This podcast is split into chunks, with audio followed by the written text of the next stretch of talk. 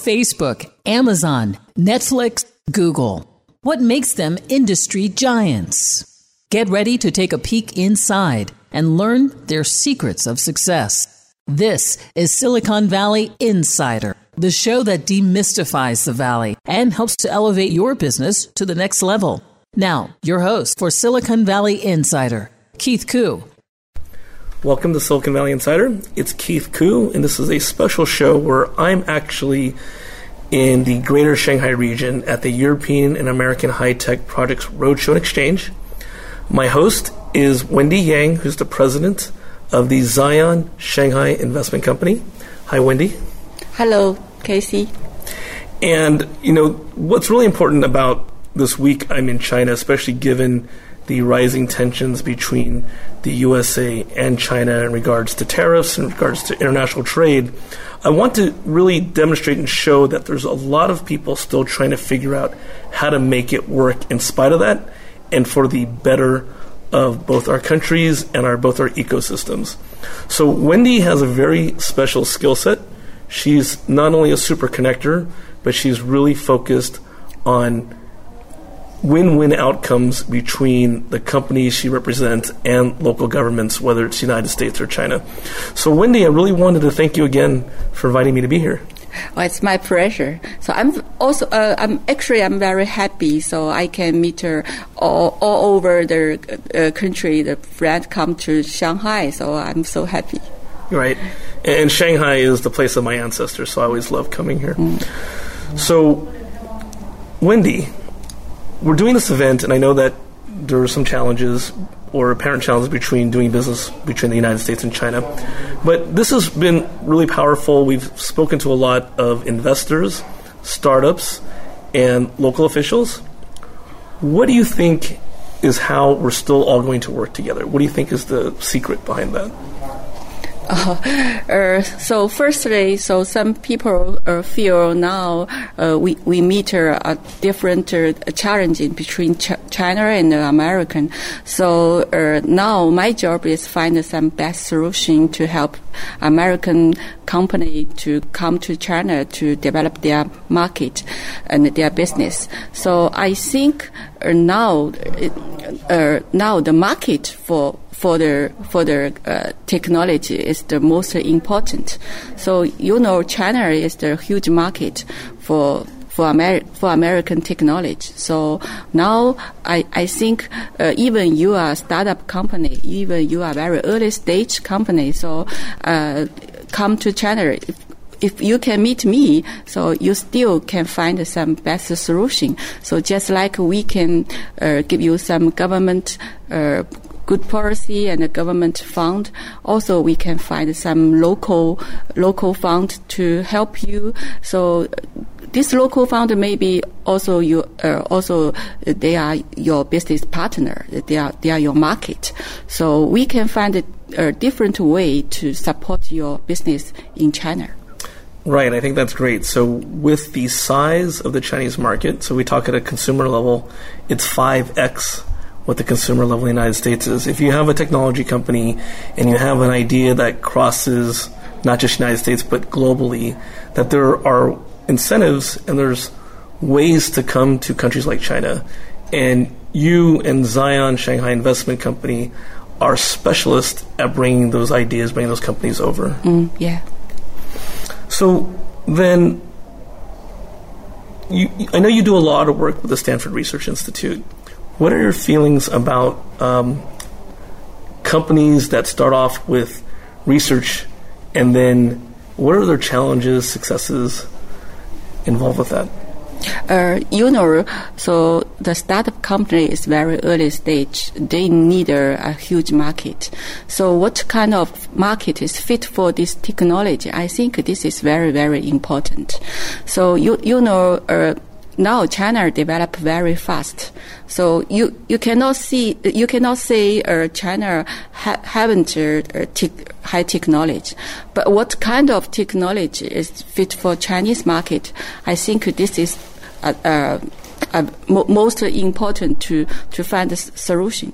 So, uh, for example, now in China the chips, the chips, the government is very care this technology. So uh, they want to develop uh, the technology belong to China. So uh, if if your technology is there for the, for the chip, so uh, we, we will we will find uh, a lot of uh, different market to fit for you. So depend on your chip is your chips is fit for uh, what kind of field. Right. So, uh, and we will do some research, help you do some research, and uh, find the. for example, this city, uh, the industry is fit for this chip technology develop. Then I will bring you go to this city. Yeah, I think in a lot of conversations that I have with investors, both Chinese and American, I think that that's really a good example is that the chips get a lot of interest because depending on the technology, there might be some concerns over what technology is inside yeah, the chip. Yeah. And that applies to whether you're in the United States, China, Israel, etc. But I think there are ways of following a process to see that if you're a chip company that wants to do business with China, what are the ways to do that in a safe manner to make sure that all sides and regulations are followed? Yeah, so uh, now for us, it's a, uh, the big challenge is there, so uh, you know the security. Yes. So yes, so some some problem is very sensitive. So now I cannot cannot mention that. So, but you know, for because uh, we cooperate with the SRI. So, but they still very conf- confidence for that because China is very huge market.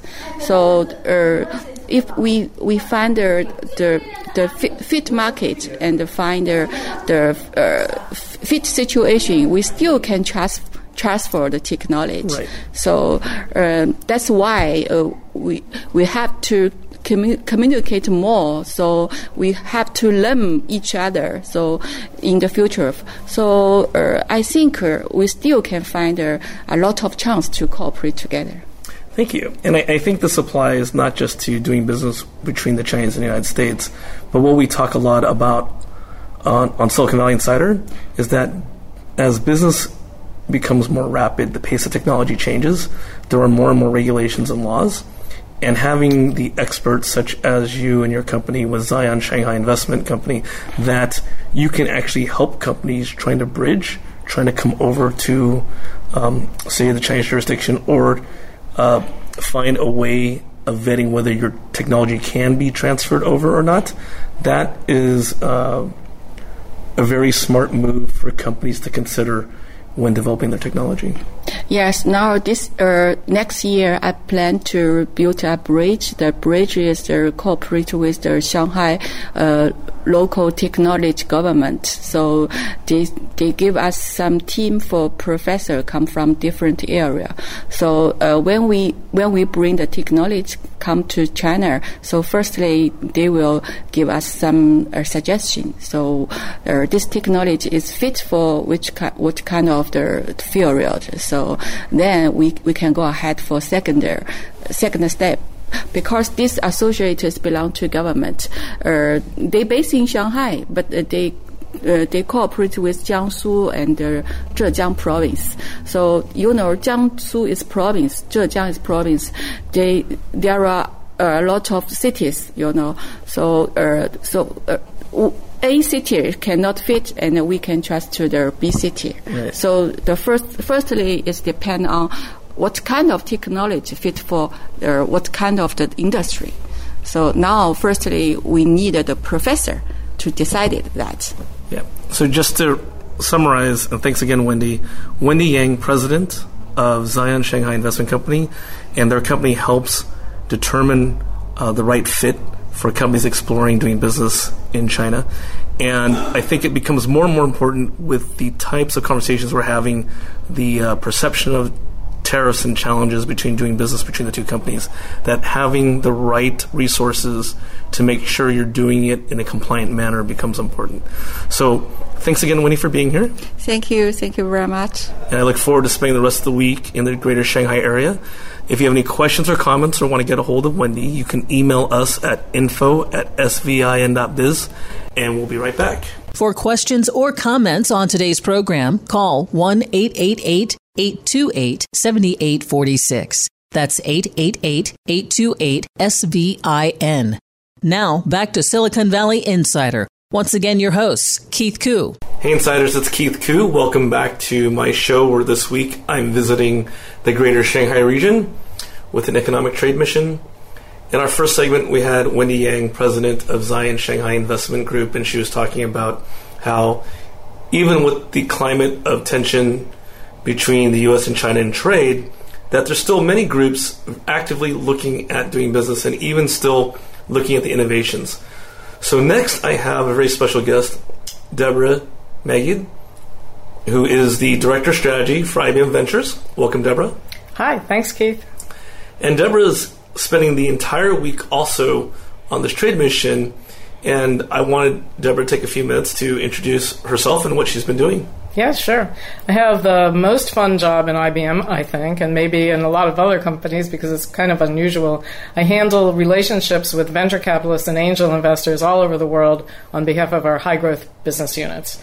You know, you probably know what high growth business units are these days in software AI, analytics, cybersecurity, Internet of Things, and so forth. It's a completely global job, and I get to meet all the people who are doing cool new things. So, Deborah, I think, you know, IBM has had certainly over, I think, close to 100 years, over 100 years of history. How long has that relationship been with other countries such as China? We've been in China doing business for many, many decades.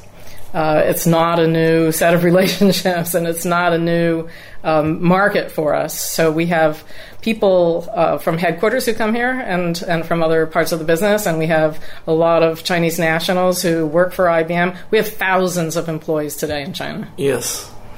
And um, I remember just a few seconds ago you were talking about having the most fun job. So, what technologies are you particularly interested in on this trip?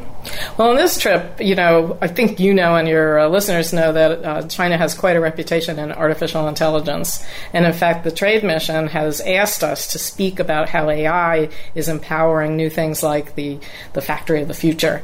And so I'm particularly interested in what the view of AI is here and what kinds of new things are being developed. It's one of the things I spend a lot of time on anyway. Yeah, and, and today we've got a tour of one of the business parks.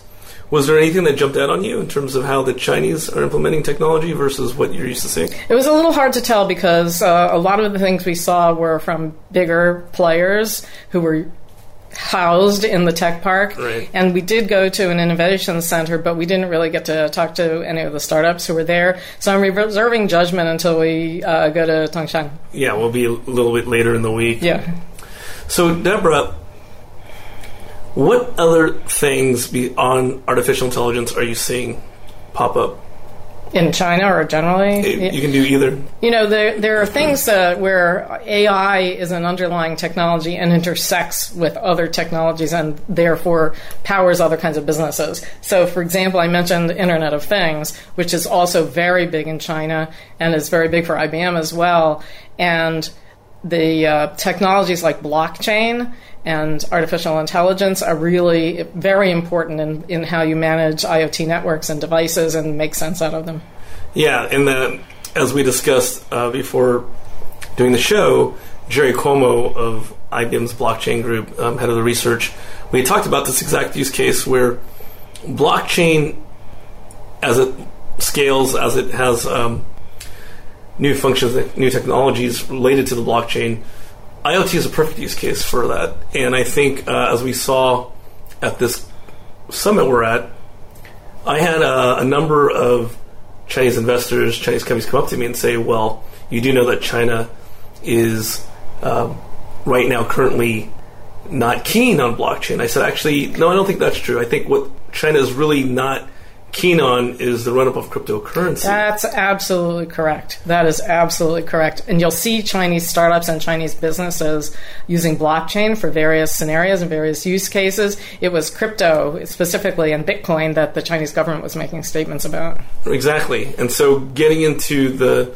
guts of the technology behind blockchain and distributed ledger, um, I, you know, I know of many use cases where the Chinese are not um, just okay with it. They're actually embracing it and actually looking into those technologies. In IoT, for example, you know, because you have a network of devices. They're passing information along from one to the next, and then it's being collected by a human or by another machine. And there's got to be some way to know what information is going where and from where and how it's to be trusted. Is a perfect use case. Yeah, and that's why um, part of why I'm here. I'm representing also the Samata protocol, which is in the Right. works, and that's a reputation-based blockchain where reputation's at the core, and that could be not just humans, but can also be devices and virtual devices. That's right. And in fact, uh, you know, IBM does a lot of work uh, with blockchain and supply chain, which is a use case that's not unique to IBM, but um, there are uh, sensors and RFID tags and all kinds of devices along a supply chain that is used to track the goods, and then blockchain manages that. And so, you know, these things all intersect. Absolutely. So this is just the beginning of our trip, and we were talking about Tongshan later in the week. Mm-hmm. What are some of the things you think we're going to see there? I know you're reserving judgment, but what are some of the things you're looking forward to peeking I? I've heard it's very beautiful. and I always like to combine business with pleasure. In fact, if you travel as much as I do, one ought to do that.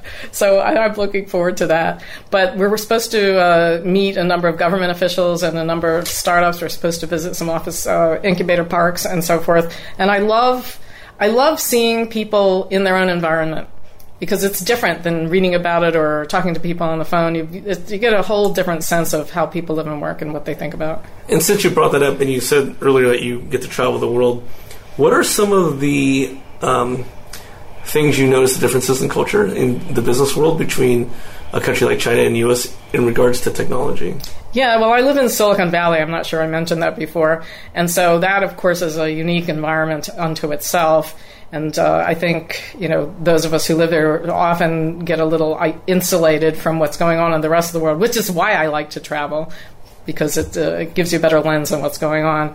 And uh, one of the things I talk about when I travel in Southeast Asia or in Europe or elsewhere is um, how how startups behave. You know, what's the difference between a startup and an SME, which governments need to understand. Yes. Even the Chinese government needs to understand this. And uh, what you know, what does it mean to be a high growth startup? What does what does hypergrowth mean? What does it mean to be ambitious? What does it mean to take risk? What does it mean to put yourself really out there and, and go all in on something? And the, the cultural differences in those things are actually pretty great. Yeah, I, I think uh, one thing we bring up on our show over and over again is that the secret to the Silicon Valley, uh, where you and I both started, is that once upon a time, Intel days, IBM days, um, even Apple, you know, thought leadership, great access to capital, um, great university system, and free flow of ideas. But also, really, what's unspoken is at the time the lack of true regulation. Yes. And then now we're living in blockchain, fintech, insurtech, health tech, and all of those have more and more regulations that startups, in particular, have to really be cognizant of. So I do think that in terms of the business climate in a country like China, where innovation is happening very rapidly, it's not that they don't have regulations; just the regulations are um, a little bit different, enforced a little bit different. And so I think there is this thought that in some technology like AI, because privacy laws are different in China than the U.S., Certainly. they, they, they can actually um, speed up innovation. To some extent, that's true. I mean, certainly the Chinese government has the ability to make things happen in a certain way if they wish to do that, whereas we have to deal with you know all kinds of regulators and agencies and you know po- politics and Congress and all of that. And it does slow things down. But the things I've observed. Not just in China, but in, in the UK and in France and in the United States, is that people who are are really entrepreneurial and are, and want to change the way things are happening, they'll go do these things anyway. Right. I was speaking at a fintech conference in uh, a, small dinner for fintech CEOs. Uh, a couple of years ago in London, and everyone wanted to ask me, you know, how is this even happening? You know, how are we how are we doing this peer to peer lending? How how are these companies doing cross border trades? We don't even know what the regulations are. And I said, that's right, you know, and they'll catch up and people will do what they have to do. And so there's a, I think it's a common theme that you, you know we were talking about drones. You talked to Edgar about drones. It, the the regulations will catch up, but they don't start with that. What starts are the entrepreneurs doing these new innovative things. Right. Well, Deborah, thank you so much for joining us on this trip and also being on my show. I look forward to future insights with you. So please come on back. I know I'll see you again. I plan on it. So once again, Keith Silicon Valley Insider, joined by Deborah Magid, Director of Strategy for IBM Ventures. And if you have questions or comments about what you heard on today's show, email us at info at svin.biz, and we'll be right back. For questions or comments on today's program, call 1 888 828 7846. That's 888 828 SVIN. Now, back to Silicon Valley Insider. Once again, your hosts, Keith Koo. Hey, Insiders, welcome back to the show. It's Keith Koo, Silicon Valley Insider, reporting from the greater Shanghai area of China. Today's show is a special report on a trade mission I'm with, with um, a number of U.S. companies, partners, municipal and local government officials in working together in spite of the tariffs and the tensions between USA and China on the trade side, that there's still many folks committed to figuring out how things can work, should work, and how we move forward. Joined with me today is the CEO of Aeronyde, Edgar Munoz. Hi, Edgar. Hey, thanks for having me, Keith.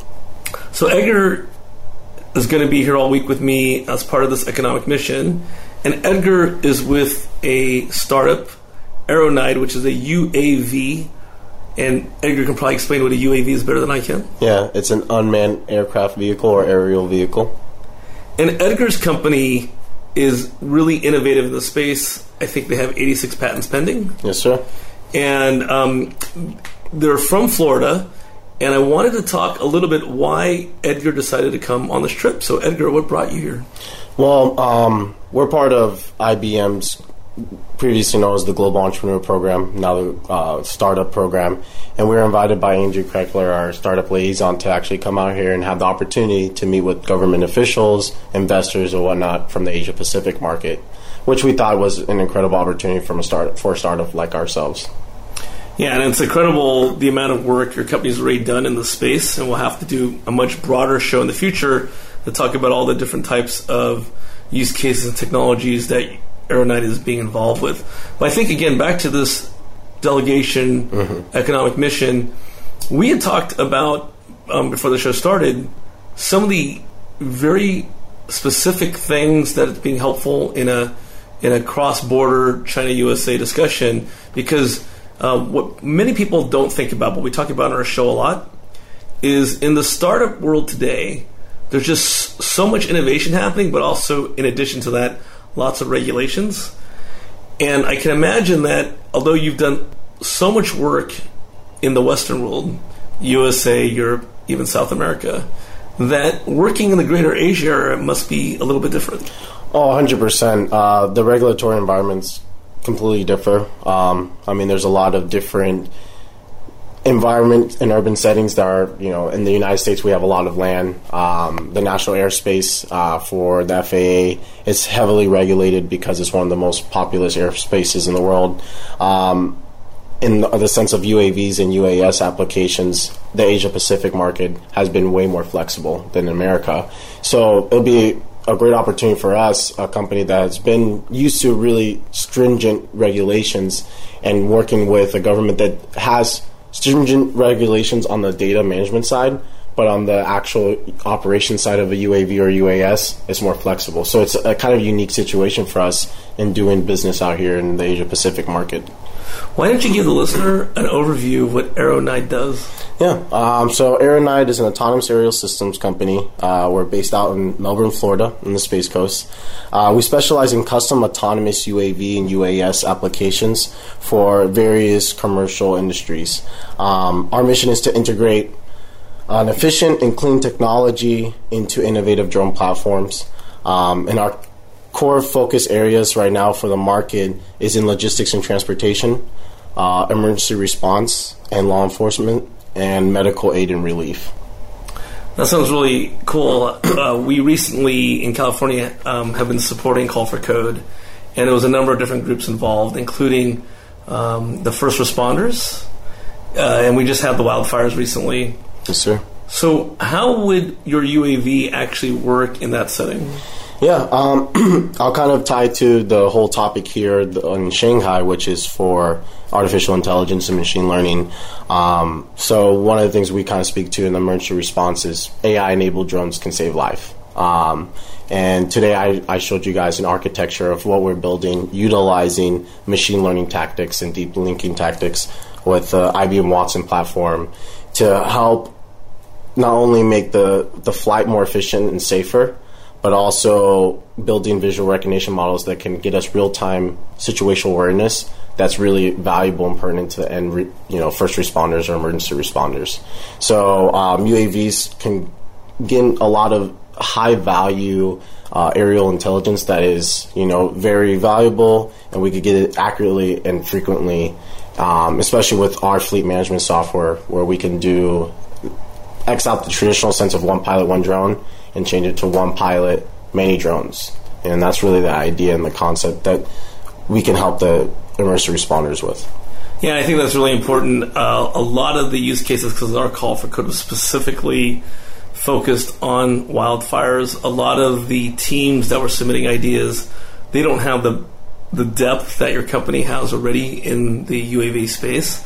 But many of the ideas were relying on the assumption that a UAV would be involved yeah. in terms of the surveys, in terms of um, even to the point where, and I think you're working on this as an actual use case, that a drone could um, also help extract um, a firefighter or a victim in the fire itself? Yeah. Um, with regulations aside, let's say in a perfect world, yes. that's already been figured out. You know, there's aircraft that exist that can carry hundreds of humans. I mean, we have 747s out there. Um, the technology that you know we're working with and integrating, utilizing platforms like the IBM Watson for artificial intelligence, utilizing you know technologies like lidar and radar, and utilizing the high-power GPUs that exist now, we're able to aggregate and take that heavy data sets that were impossible to process near real time and actually do it much quicker. And um, I, you know, I really believe that in doing UAV applications and emergency response, there's just a multitude of different things we can do. There can even be a meshing network for communications. So when networks are down, I mean AT&T did a use case like that after Hurricane Irma and down in Puerto Rico. Um, and so those are those are use cases that you know you can use this platform for gaining that situational awareness that's extremely important on making life you know decision making and as well as creating a communication network. So just to clarify, you actually use the network of drones to create a communication network. Yeah, you can you can put uh, you know hotspots onto the UAVs and do a, uh, a network mesh. Well, I think I heard a similar story where Google's experimenting with balloons. Yeah. Yeah, yeah, they hot air balloons, and you know, hot air balloons actually are really economical and they can stay up for a longer time. But for lower al- altitude mm-hmm. applications, especially in urban areas, UAVs will be will be a huge asset for any kind of disaster response. That's great. So beyond first responder, what are some other you had brought up supply chain logistics? Yeah, um, you know, UAVs are primarily used for data collection. So some of the things that we can collect is critical infrastructure. Uh, we can do damage or hazard assessment on highways. Um, it, you know, do an inspection so we can help with the procurement process. Uh, a really strong use case is helping with the detection, validation, assessment, response recovery for incidents on a highway.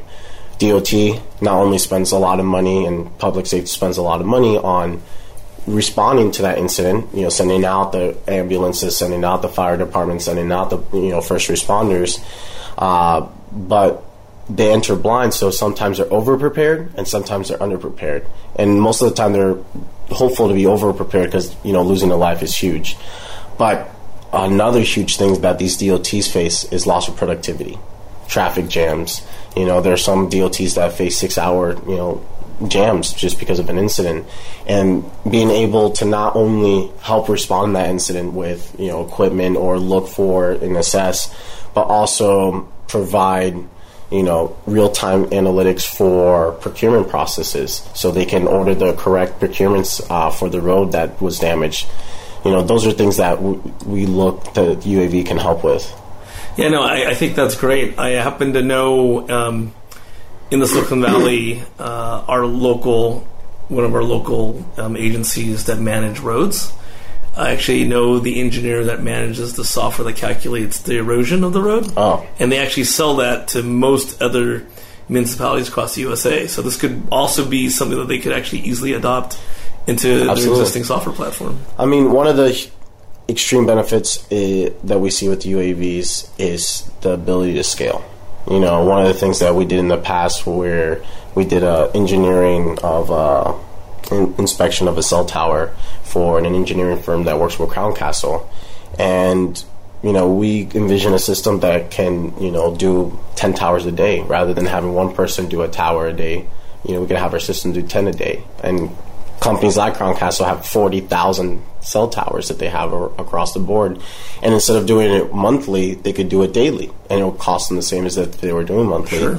And one of the biggest things I was speaking to earlier was a big portion of their resources went to, you know, liability claims. You know, people falling off, getting injured while doing these inspections. So we're lowering those claims for their insurance policies. Yeah, I can see many um, applications for the insurance industry as well. So, given that not everyone knows about UAVs, and people start hearing about what you're doing, what are the like typical reactions that people have when you start really getting into this? Because you're really passionate about it. Oh, absolutely. Well, for the general public, you know, two reactions are kind of similar. A, military purposes, weaponization, or B, government spying and, you know, privacy issues. So we look for applications that are for the general public, you know, safety application, emergency response, because we really see the power of this technology that it can do for helping save a life, especially in rural areas, um, and the scalability of it, and for procurement and productivity purposes. So we see we, we're looking for use cases that are specific for helping. Um, we believe in transparency of the data as well, and you know we are ex- like against weaponization of our system. So there there are there's a market for that in the military world, and there's a supplier for that for that demand. We're, that's not something we want to get into. You know, our name is derived, you know, from enjoying the air. Arrow be- meaning air, and you know, nyde in Danish meaning enjoy. So we really have a humanistic approach to building our architecture. Well, thanks for the explanation of the NIDE. Yes, sir. Um, when I when I first saw the name written, I was thinking Dine. yeah, we get that a lot. So, um, Edgar, with the last few seconds to summarize, I think that it's a great confluence of events right now with um, technology Yeah. and emerging technology. You you're, you have a UAV. Um, I talked about AT and T coming out with uh, 5G as well as Verizon that will certainly help Yeah. um, connect a lot more devices. And then you have all this interest. I just wish all the best to you and your team. awesome. I appreciate that. Thank you, Keith. I appreciate you for allowing me on the show, and I look forward to further conversations. Oh, great having you. Definitely would love to have you back. So you've been listening to Silicon Valley Insider with Keith Koo, joined by the CEO of Aeronyde, Edgar Munoz, and we're reporting to you from Shanghai, China. Any questions or comments on today's show or about Aeronyde or about Shanghai, give us an email at info at svin.biz, and we'll be right back. For questions or comments on today's program, call 1 888 828 7846. That's 888 828 SVIN. Now, back to Silicon Valley Insider. Once again, your hosts, Keith Koo. Hey, insiders, welcome back to Silicon Valley Insider with Keith Koo. Today's show is a little different format because I was giving a report out on my recent trip to Shanghai, China, where I was an invited guest with the U.S. Minority Business Agency as well as uh, several local governments in and outside of Shanghai uh, regional that asked me to present on blockchain and emerging technologies. So earlier in the show, we had several guests.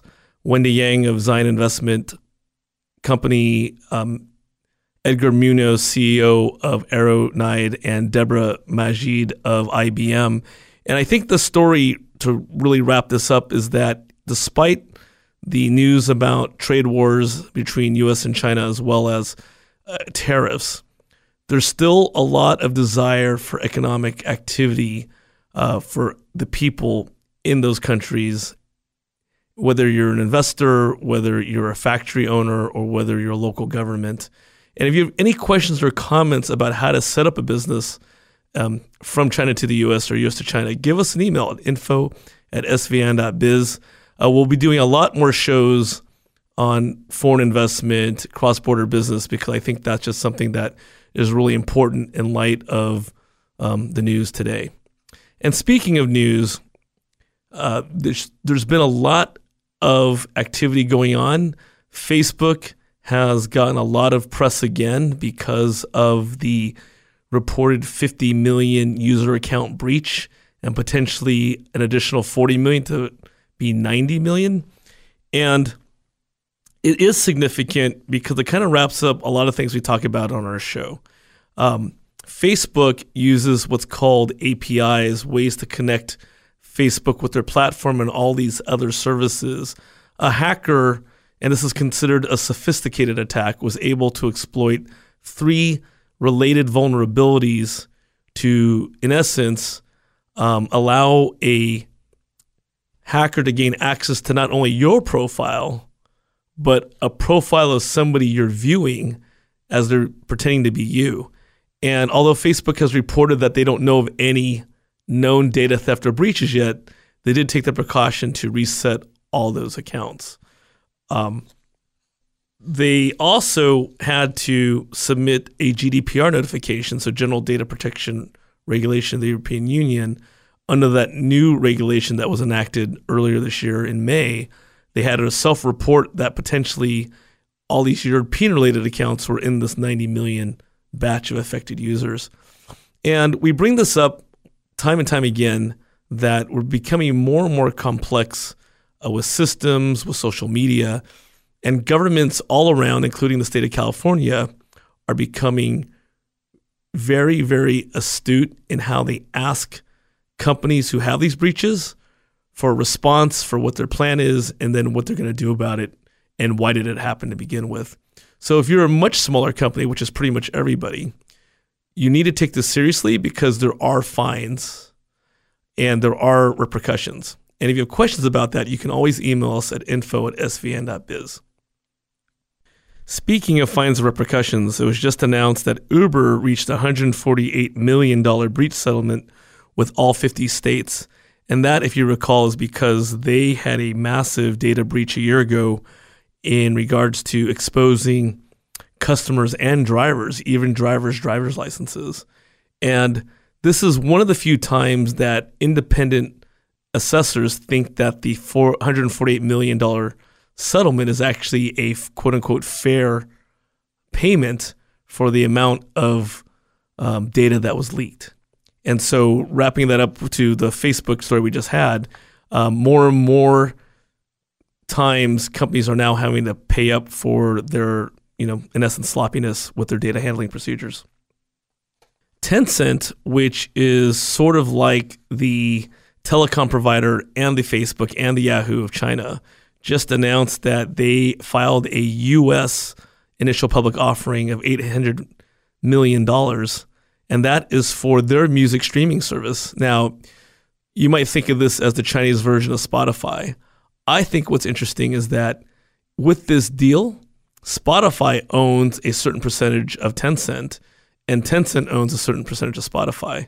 And this really wraps up nicely with today's theme of the show that despite tariffs and trade wars, uh, China and the US companies are definitely trying to partner effectively.